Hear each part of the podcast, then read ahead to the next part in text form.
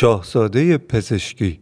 تاریخ داروسازی این قسمت ابن ماسویه. دسترسی به منابع معتبر در تاریخ داروسازی کار مشکلی.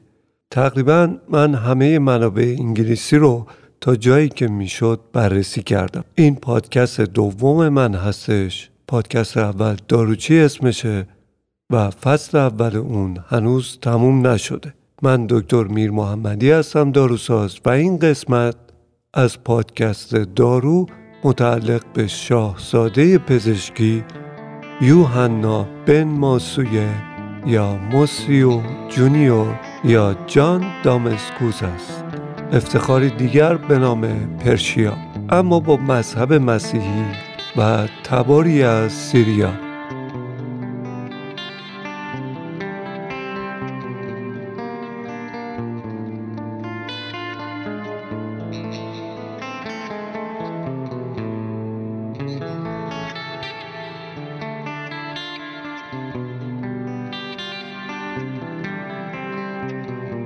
این داستان مربوط به اوایل دوره بعد از اسلام هستش. در دوران شکوفایی خلافت عباسی. خب توی دوران راهنمایی ما می‌گفتند دانشمندان اسلامی در پزشکی بسیار موفق بودند.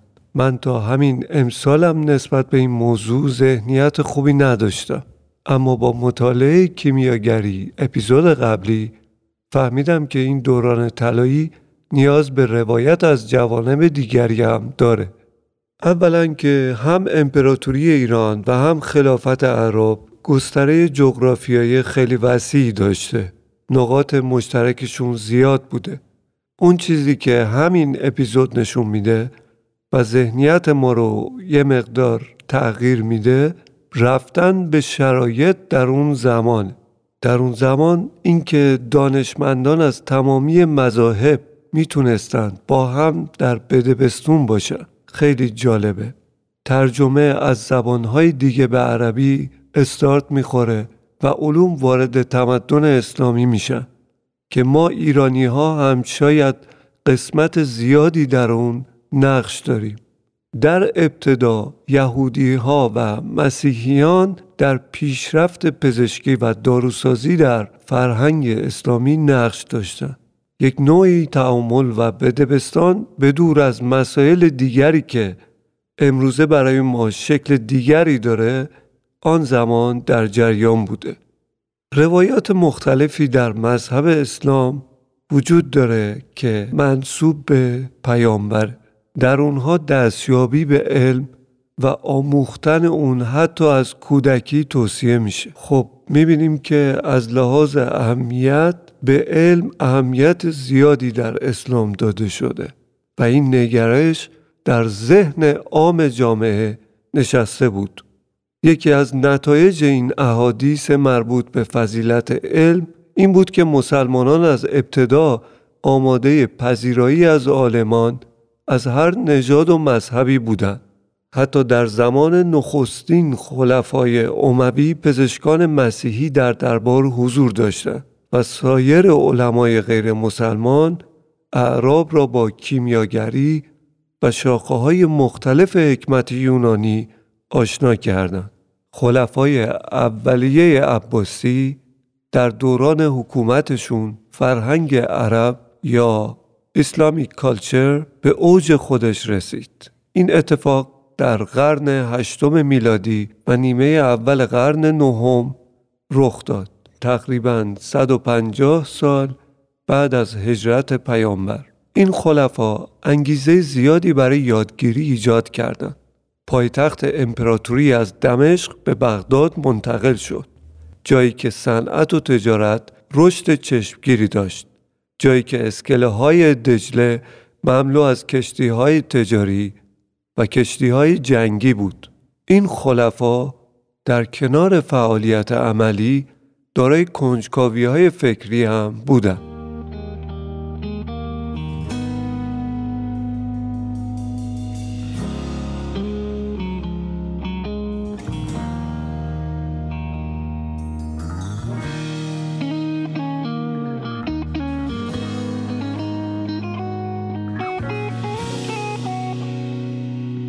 هزاران نسخه خطی عمدتا یونانی توسط خلفا و حامیان ثروتمند علم به عربی برگردانده شد.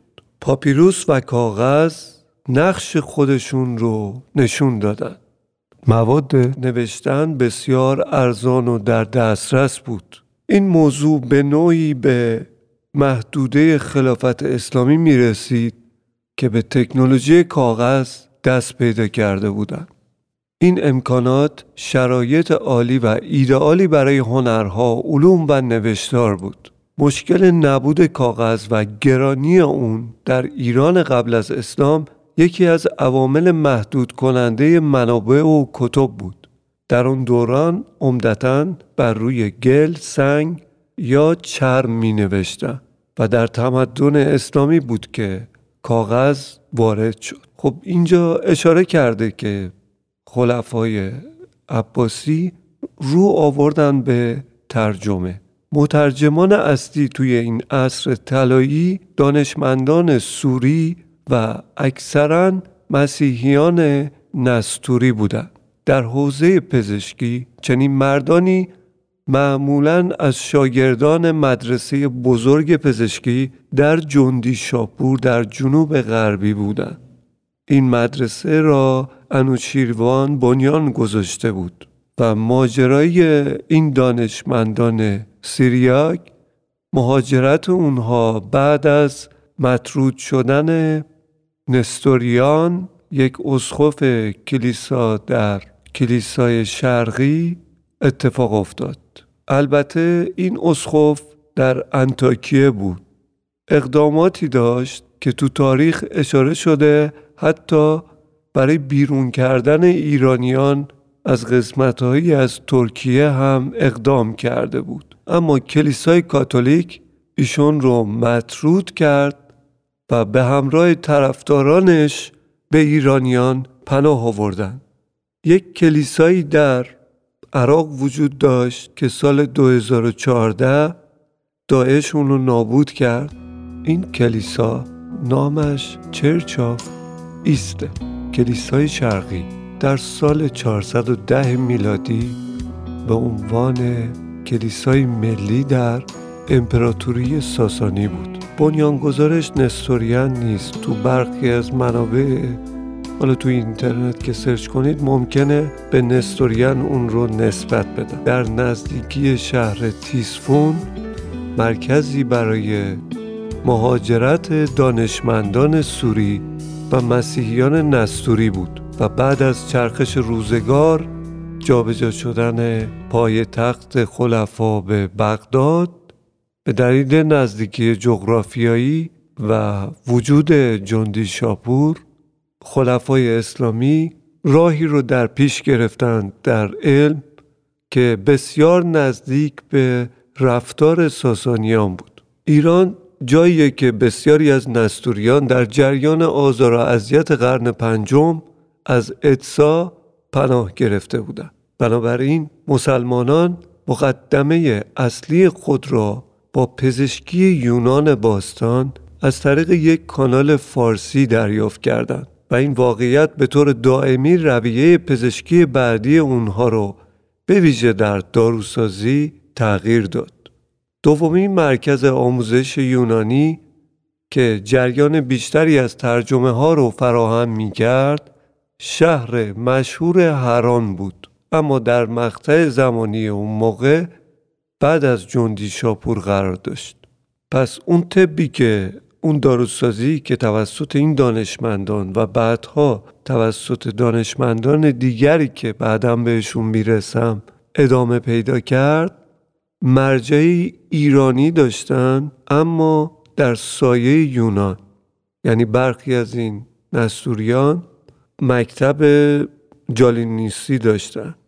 گلنیوس. محدوده پرشیا خب خیلی وسیع بود. به نظر میاد قسمت دیگری که بیشتر ایرانی باشه وامدار چین و هندوستان که در خلال تمدن اسلامی همه اینها با هم تلفیق شدن.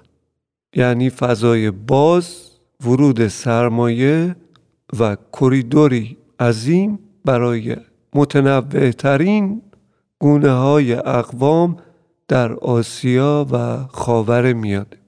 خب بریم به سرگذشت ابن ماسویه برسیم. میاییم از جرجیس ابن جبرائیل بن بختیشو آغاز می‌کنیم. یکی از پزشکان ارشد نسوری در شهر جندیشاپور در سال 765 بعد از میلاد. البته اطلاعی از کتاب هایی که گفتن اون نوشته وجود نداره. به احتمال زیاد رساله های بغرات یا جالینوس یا شاید دیوسکوریدس بودن. بالاخره اینها مقامات محترم جندی شاپور بودند که به مرور زمان به بودهای پزشکی اسلامی تبدیل شدند. ماساویه داروساز و پدر پزشکان مشهور میکائیل و یوحنا خودشون ناگزیر دید که از سر ناچاری در بغداد شروع به کار بکنه. هرچند که تحصیلات خاصی نداشت اما به مدت سه دهه در بیمارستان جندی شاپور با پشکار زیادی کار کرد.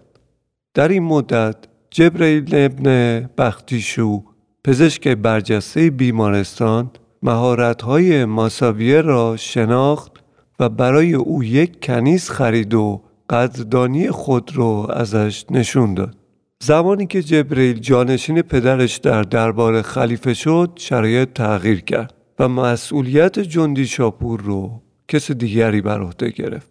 شکایت و حسادت در بین کارکنان بیمارستان به وجود اومد و کار به جایی کشید که حتی مساویه هم دچار نارضایتی شد. البته مساویه به جبرائیل ابن بختیشو حسادت می‌کرد. صحبت هایی کرد و سخنان او به گوش جبرائیل رسید. او بدون معطلی ماساویه را از بیمارستان بیرون کرد و به او دستور داد که بره جای دیگه تبابت کنه. ماساویه مملو از ناامیدی برای عذرخواهی و آشتی به بغداد رفت. با این حال تلاشش بی نتیجه موند چون جبرئیل حتی از پذیرایی او نیز خودداری کرد. حتی ماساویه از جبرئیل درخواست کرد اما حرکات مساویه مورد توجه جبرئیل قرار نگرفت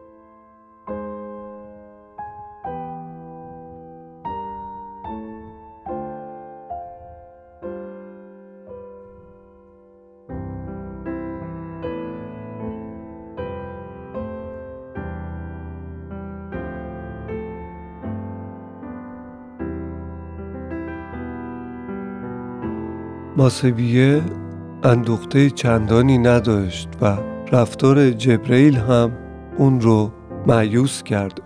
به محله مسیح نشین شهر پناه برد. به سومهی نزدیک شد و جایی برای اقامت درخواست کرد. به عنوان پزشک.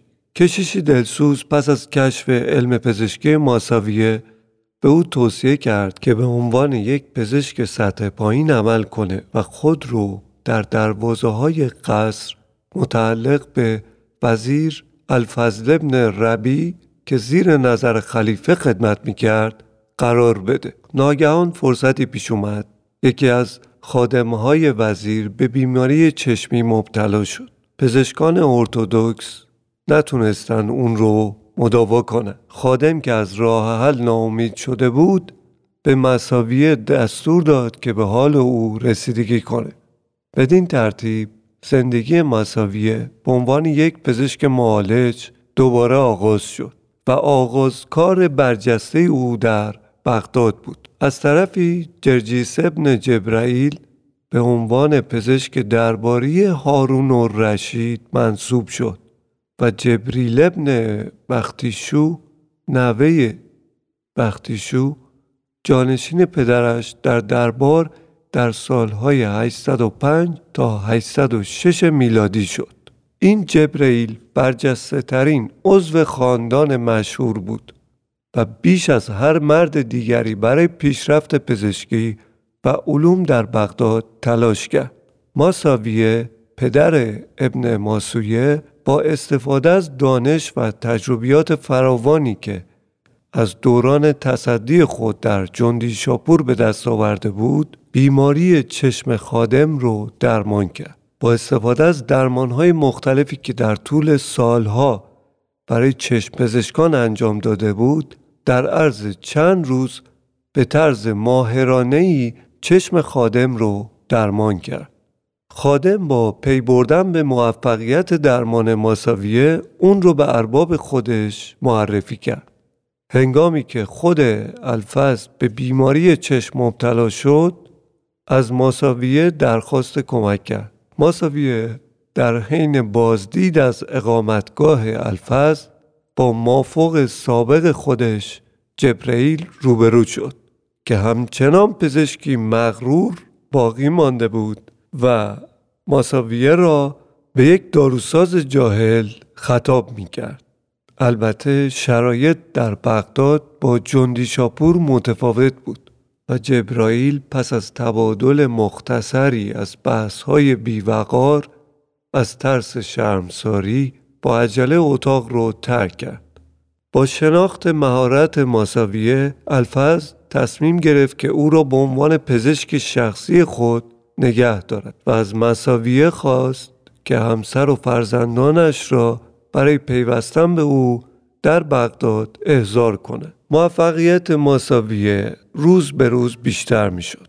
هنگامی که خلیفه هارون رشید دچار بیماری چشمی شد الفضل از فرصت استفاده کرد داستان بهبودی خودش رو با خلیفه در میون گذاشت خلیفه متحیر ماساویه رو به حضور خود فراخوند و ماساویه با خودشانسی چشم پزشک محترم خلیفه شد. در این مقام افتخار مداوای خواهر خلیفه را داشت. با این حال پیشبینی او با جبرئیل در تضاد بود و سبب شد که او را به زندان بیاندازند. با این وجود بعد از تایید تشخیص او در طول زمان به سرعت آزاد شد به او پاداش دادند. در کنار جبرئیل هم از نظر شرافت و هم از نظر حقوق به جایگاهی برابر ارتقا یافت. این هم یه داروساز با پشتکار و مایه افتخار. در همین حین پسران ماساویه رشد کرده بودند. دو نفر از اونها به عنوان پزشکان متعارف و ارتودکس مشغول به کار شدند. اسا پسر سوم ماساویه از مالی خولیا رنج می برد تصور می شد این بیماری نتیجه درس خوندن بیش از حده پسر دیگر میکائیل در دانش پزشکی به خاطر مواضع محافظ کارانش شهرت پیدا کرد و گفته میشه که از و گفته میشه که نظر او در تمام مسائل پزشکی بر نظر جبرائیل بن بختیشو ترجیح داده شده. پسر دیگر ماساویه یوحنا بود.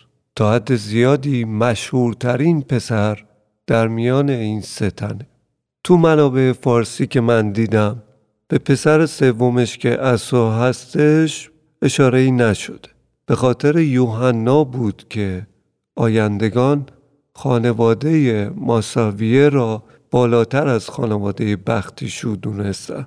دو تا خاندان موازی هر دو مسیحی نستوری که طب پزشکی رو در مکتب یونانی یاد گرفتن و از بنیانگذاران طب و داروسازی در تمدن اسلامی هستند. به گفته لئو افریکانوس که فکر می‌کنم یک سیاه بوده یوحنا در سال 777 میلادی به دنیا اومد در ابتدا در کلیسا زندگی می‌کرد و از قبل یه چیزای کوچیکی هم بهش الهام شده بود که راهش رو در مسیر علم پیش بگیره و سومعه رو رها کنه.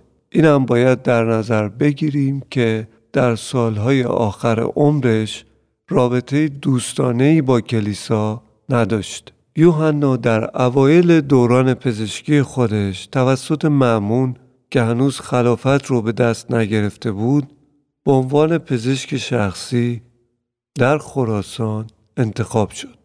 بعدها هارون و رشید او رو به بغداد فراخوند و او وظیفه ترجمه نسخه خطی پزشکی یونانی متعدد به عربی رو بر عهده گرفت.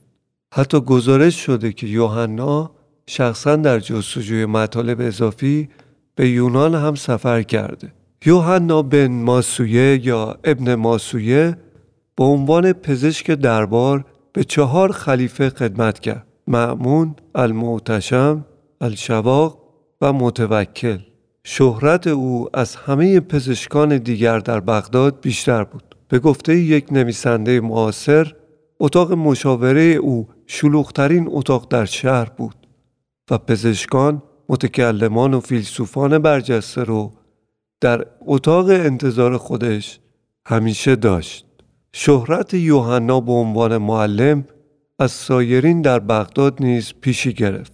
البته او تحت تاثیر مکتب جالینوسی بود. شاگردان او به دلیل دانش استثنایی خود در منطق و نوشته های جالینوس مشهور بودند. در میان این شاگردان معروفترین اونها هنین بود. که یوحنا او را با ضعف حیرت آوری از علم پزشکی ناتوان دونست و با رسوایی از کلاسای خود اخراج کرد. هنین ابن اسحاق یوحنا بن ماسویه علا رقم موفقیت چشمگیرش اخلاق خیلی بدی داشت. زبونی تیز داشت و برای احمقها صبر کمی داشت. ببخشید اینطوری میگم. یک بار مریض در مورد خونریزی ابراز اکراه داشت. برای او فریاد کشید که هم به بیماری خودت عادت نداری یا به خونریزی عادت کن یا بیماری رو تحمل کن تا درمان بشه. بیمار دیگه ای که با شکایت از بسورات پوستی تحریک کننده نزدش اومده بود و با هر توصیه ای که او می‌کرد مخالفت داشت و بهش می‌گفت که قبلا اون درمون رو امتحان کرده بهش گفت چیزی برای شما باقی نمیمونه جز درمانی که نه بغرات نه جالینوس توصیه نمی‌کنن یه تکه کاغذ بردارید صد تکه کنید روی هر کدام بنویسید خداوند رحمت کند بر بیمار. نصف آن را در مسجد غربی شهر و نیمی را در شرق قرار دهید. شاید خدا بخواهد. که با دعا به شما کمک کنه. دارو بهتون کمک نمی‌کنه. یوحنا با دختر التیفوری یکی از همکاران دربار ازدواج کرد. اونها پسری داشتن که متاسفانه طی یک بیماری درگذشت. تیفوری اون رو به فلوبوتمی نابخردانه که یوحنا انجام داد نسبت داد. به دنبال این فاجعه روابط بین خانواده تیفوری و یوحنا تیره شد. دو خانه اونها در کنار هم در محله شرقی بغداد قرار داشت. یوحنا تاووسی رو نگه می داشت که اغلب روی دیوار مشترک مهمان می نشست. صدای جیغ بلند تاووس اعضای خانواده تیفوری رو در شبهای گرم آسی کرده بود. خواب رو از اونها می گرفت. سرانجام دانیال یکی از پسران تیفوری که راهب شده بود چکشی گرفت به سمت تابوس پرتاب کرد. و باعث مرگ اون شد. یوحنا عصر روز بعد با یافتن تاووس بیجان متوجه این حادث شد و شروع به نفرین کردن عامل جنایت کرد. دانیل به این عمل اعتراف کرد و به یوحنا پیشنهاد داد که چندین تاووس دیگه به عنوان قرامت بهش بده. با این حال یوحنا از هر گونه دلداری امتنا ورزید. به شدت از دانیال ناراحت شد و برای او از راهبی خمیده و دراز کشیده یاد کرد که بدون فکر جان خود را از دست داد. اما در اعتراف به گناه شگفتآور بود. در پاسخ دانیال گفت که هیچ چیز نمی‌تواند او را در مورد برادر غیر روحانی که چندین همسر دارد شگفت زده کند. یوحنا تمایل داشت که در مورد هموطنان مسیحی خود سخنان قصیده بگه.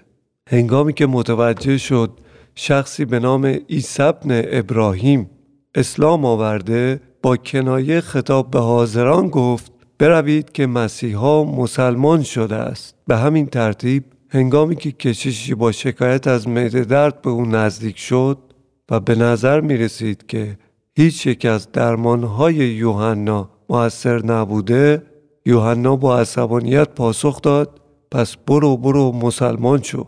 شاید اسلام معده تو را درمان کنه. یوحنا حتی در بستر مرگ نیز به دعای روحانیت بیاعتنایی می‌کرد و می‌گفت که چند قرص از مجموع نمازهای اونها سودمندتره حتی اگر تا قیامت ادامه پیدا کنه. آداب و رفتارش از طرفی و شاید هم موفقیت های زیادش باعث ایجاد دشمنان زیادی شد. جدای از تیرگی روابط با خانواده تیفوری همکار دیگری به نام سلماویه بن بونان مسیحی و پزشک بسیار مورد احترام خلیفه المعتشم بیتوجهی و بیاعتمادی زیادی به یوحنا داشت. سلماویه در بستر مرگ به خلیفه توصیه کرد که تا آنجا که ممکنه با یوحنا مشورت نکنه. افسون بر اینها پاسخ گستاخانه یوحنا به خلیفه الواسق احتمالا سبب مطرود شدن اون شد. در یک گردش ماهیگیری هنگامی که خلیفه در سید ماهی موفق نشد یوحنا را به خاطر بدشانسی سرزنش کرد. از اینکه حضور یوحنا باعث بدشانسی اون شده و از او خواست که اونجا رو ترک کنه. یوحنا پاسخ داد چگونه می‌توانم بدشانس باشم؟ من پسر یک کنیز خریداری شده هستم اما دوست خلفا هستم. بگذارید به شما بگویم که واقعا دیوانه کیست. این مرد است که با وجود شاهزاده بودن و پسر یک شاهزاده قصر خود را به کلبهی در کنار رودخانه رها می کند و به ورزشی می‌پردازد که فقط برای پسترین افراد مناسب است. سرانجام یوحنا در سال 857 پس از میلاد در سامرا درگذشت. یکی از افراد باهوش معاصر با یوحنا شعری رو برای او سروده. ترجمه شعر توسط پروفسور برام بوده. به راستی که طبیب با جسم و داروهای خود نمی‌تواند از احزاریهی که آمده جلوگیری کند. چه بیماری به پزشک روی می آورد که او را می کشد دردی که در زمانهای گذشته او آن را درمان می کرد. کسی که دارو مصرف می کرد و کسی که دارو می ساخت یکسان مردند. کسی که دارو را می فروشد و کسی که آن را می خرد شعر قابل تعملی او هیچ فرزندی برای میراث خود به جای نذاشت. اما در عوض تعداد قابل توجهی آثار مکتوب از خود به جای گذاشت. این آثار زمینه های مختلفی از پزشکی از جمله مطالعات بالینی زنان داروسازی آناتومی و برخی موضوعات دیگر رو پوشش میدن. متاسفانه اکثر این آثار به مرور زمان از بین رفتن. با این حال دو متن عربی در کتابخانه لایدن در هلند حفظ شده. یکی از آنها رساله‌ای در مورد رژیم غذایی دیگری پروژه مختصری در مورد کنجکاوی های پزشکی. علاوه بر این دو اثر دقال العین یا تغییرات چشم هم رساله که از ابن ماسویه موجوده. یکی در لنینگراد و دیگری در قاهره نگهداری میشه. در واقع این اثر قدیمی ترین رساله عربی باقی مانده در چشم پزشکی. آثار ابن ماسویه در قرون وسطا به لاتین ترجمه شد. مترجمان قرون وسطایی او رو با نام مسیو مسیو جونیور یا ژانوس داماسکنوس می شناختن. امروزه نه نسخه لاتین از آثار او در موزه بریتانیا نگهداری میشه که اولین نسخه اون به سال 1462 و آخرین اون به سال 1623 برمیگرد. یکی از نسخه های قابل توجه اپرای مسیو در سال 1603 در ونیز چاپ شده و دارای تصاویره. ترجمه کتب علمی همونطور که قبل از این بهش پرداختیم در بغداد در دوره عباسیان بدعت اعراب نبود. الگوی ساسانی ابتکار باستانی پادشاهان ایران برای ترجمه کتاب هایی که به زبان یونانی، سوریانی، هندی و چینی نوشته شده بود پیش از اونها اتفاق افتاده بود. آخرین این ترجمه توسط نستوریان مسیحی انجام شد در دوره ساسانی. بخشهایی از کتابهای پزشکی که دارای ترجمه اصلی به فارسی بودند بعدا از فارسی به عربی ترجمه شد.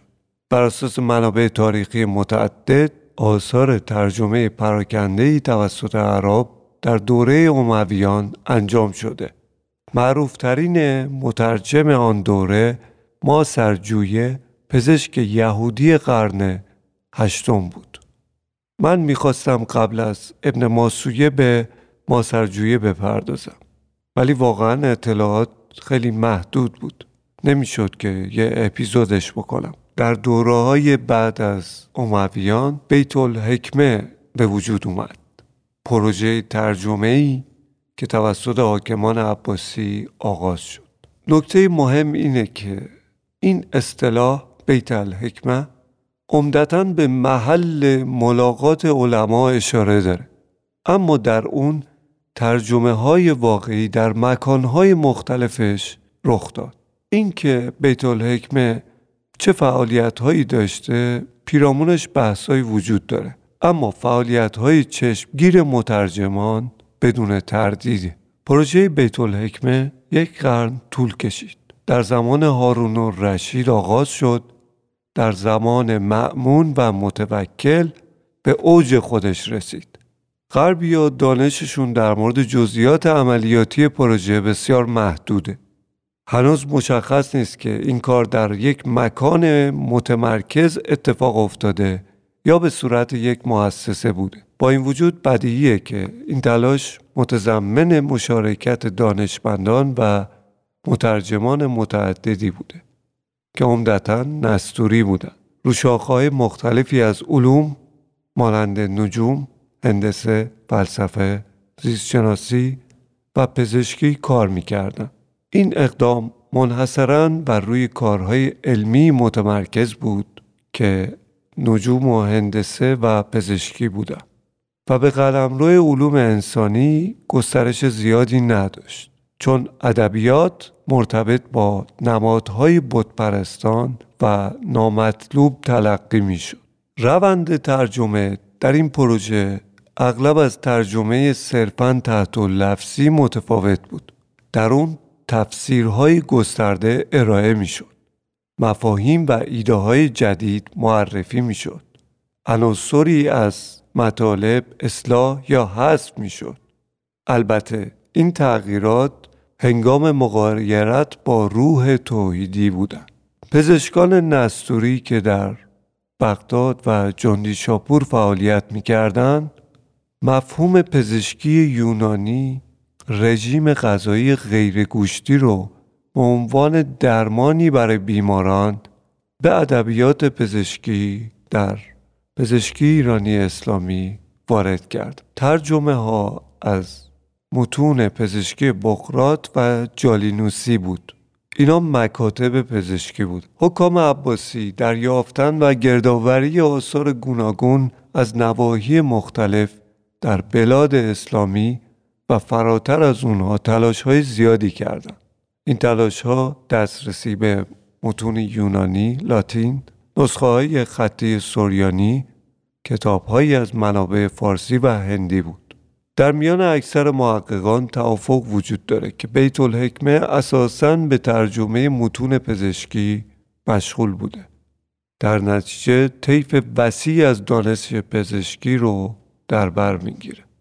مجموعه بغرات و جالینوسی از نسخه های خطی اصلی یونانی از ترجمه ها و اقتباس های سوریانی منشأ می گرفت.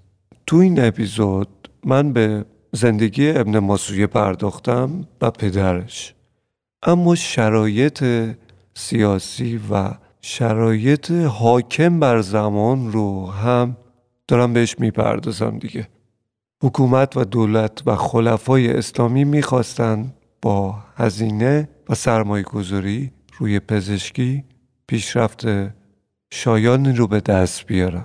حالا چرا عرب به طب یونانی بهتر از طب ایرانی و هندی علاقه داشته؟ روی کردهای یونانی تداخل کمتری با توحید اسلامی داشت. این باعث می شد که خلفا به روی کردهای یونانی ترجیح بیشتری داشته باشند میراث پزشکی یونانیان به ویژه بقرات و بعدا جالینوس یا گلنیوس در طول دوره بیزانس توسط مسیحیان یک تغییری و یک فرایندی برای پذیرش بهتر روش انجام شد. این پیش فرایند باعث شد که بیشتر مورد پذیرش اعراب قرار بگیرد. مخالفت معمون با زرتشتیان بیشتر از این جریان حمایت کرد. رابطه بین سنت های پزشکی یونان و هند در چارچوب وسیعتر شاخه‌های مختلف علوم اسلامی ایرانی از جمله نجوم ریاضیات و حقوق قابل درک. تأثیرات ایرانی هندی اگرچه در چارچوب های نظری یونانی قابل شناساییه اما نقش نسبتا ناچیزی در تقویت اونها ایفا می‌کنه. به عنوان مثال متون نجوم هندی تأثیر غالب نجوم بطلمیوسی رو در اندیشه عرب قرون وسطا جایگزین نکردن با این حال پزشکی یک رشته برجسته است و به وضوح سهم هر سنت ایرانی هندی یونانی در شکلگیری طب عرب چه در تئوری و چه در عمل وجود داشته؟ علا رقم تسلط مکتب پزشکی جالونیسی در نهایت این سنت پزشکی هندی بود که تأثیر ماندگاری از طریق مواد دارویی منحصر به فرد خودش داشت. این قسمت پنجم پادکست دارو بود. با عنوانی در تاریخ داروسازی. در این قسمت به زندگی اولین داروساز بداخلاق تاریخ پرداختیم. یوحنا بن ماساویه بر اساس منابع لاتین یا ابن ماسویه. این قسمت در خرداد ماه 1402 ضبط شده. اگه به مسائل درمانی تغذیه‌ای در کودکان علاقه دارید می‌تونید پادکست اول من که داروچی هست رو در همه پادگیرها با تایپ فارسی داروچی پیدا کنید و دنبال کنید.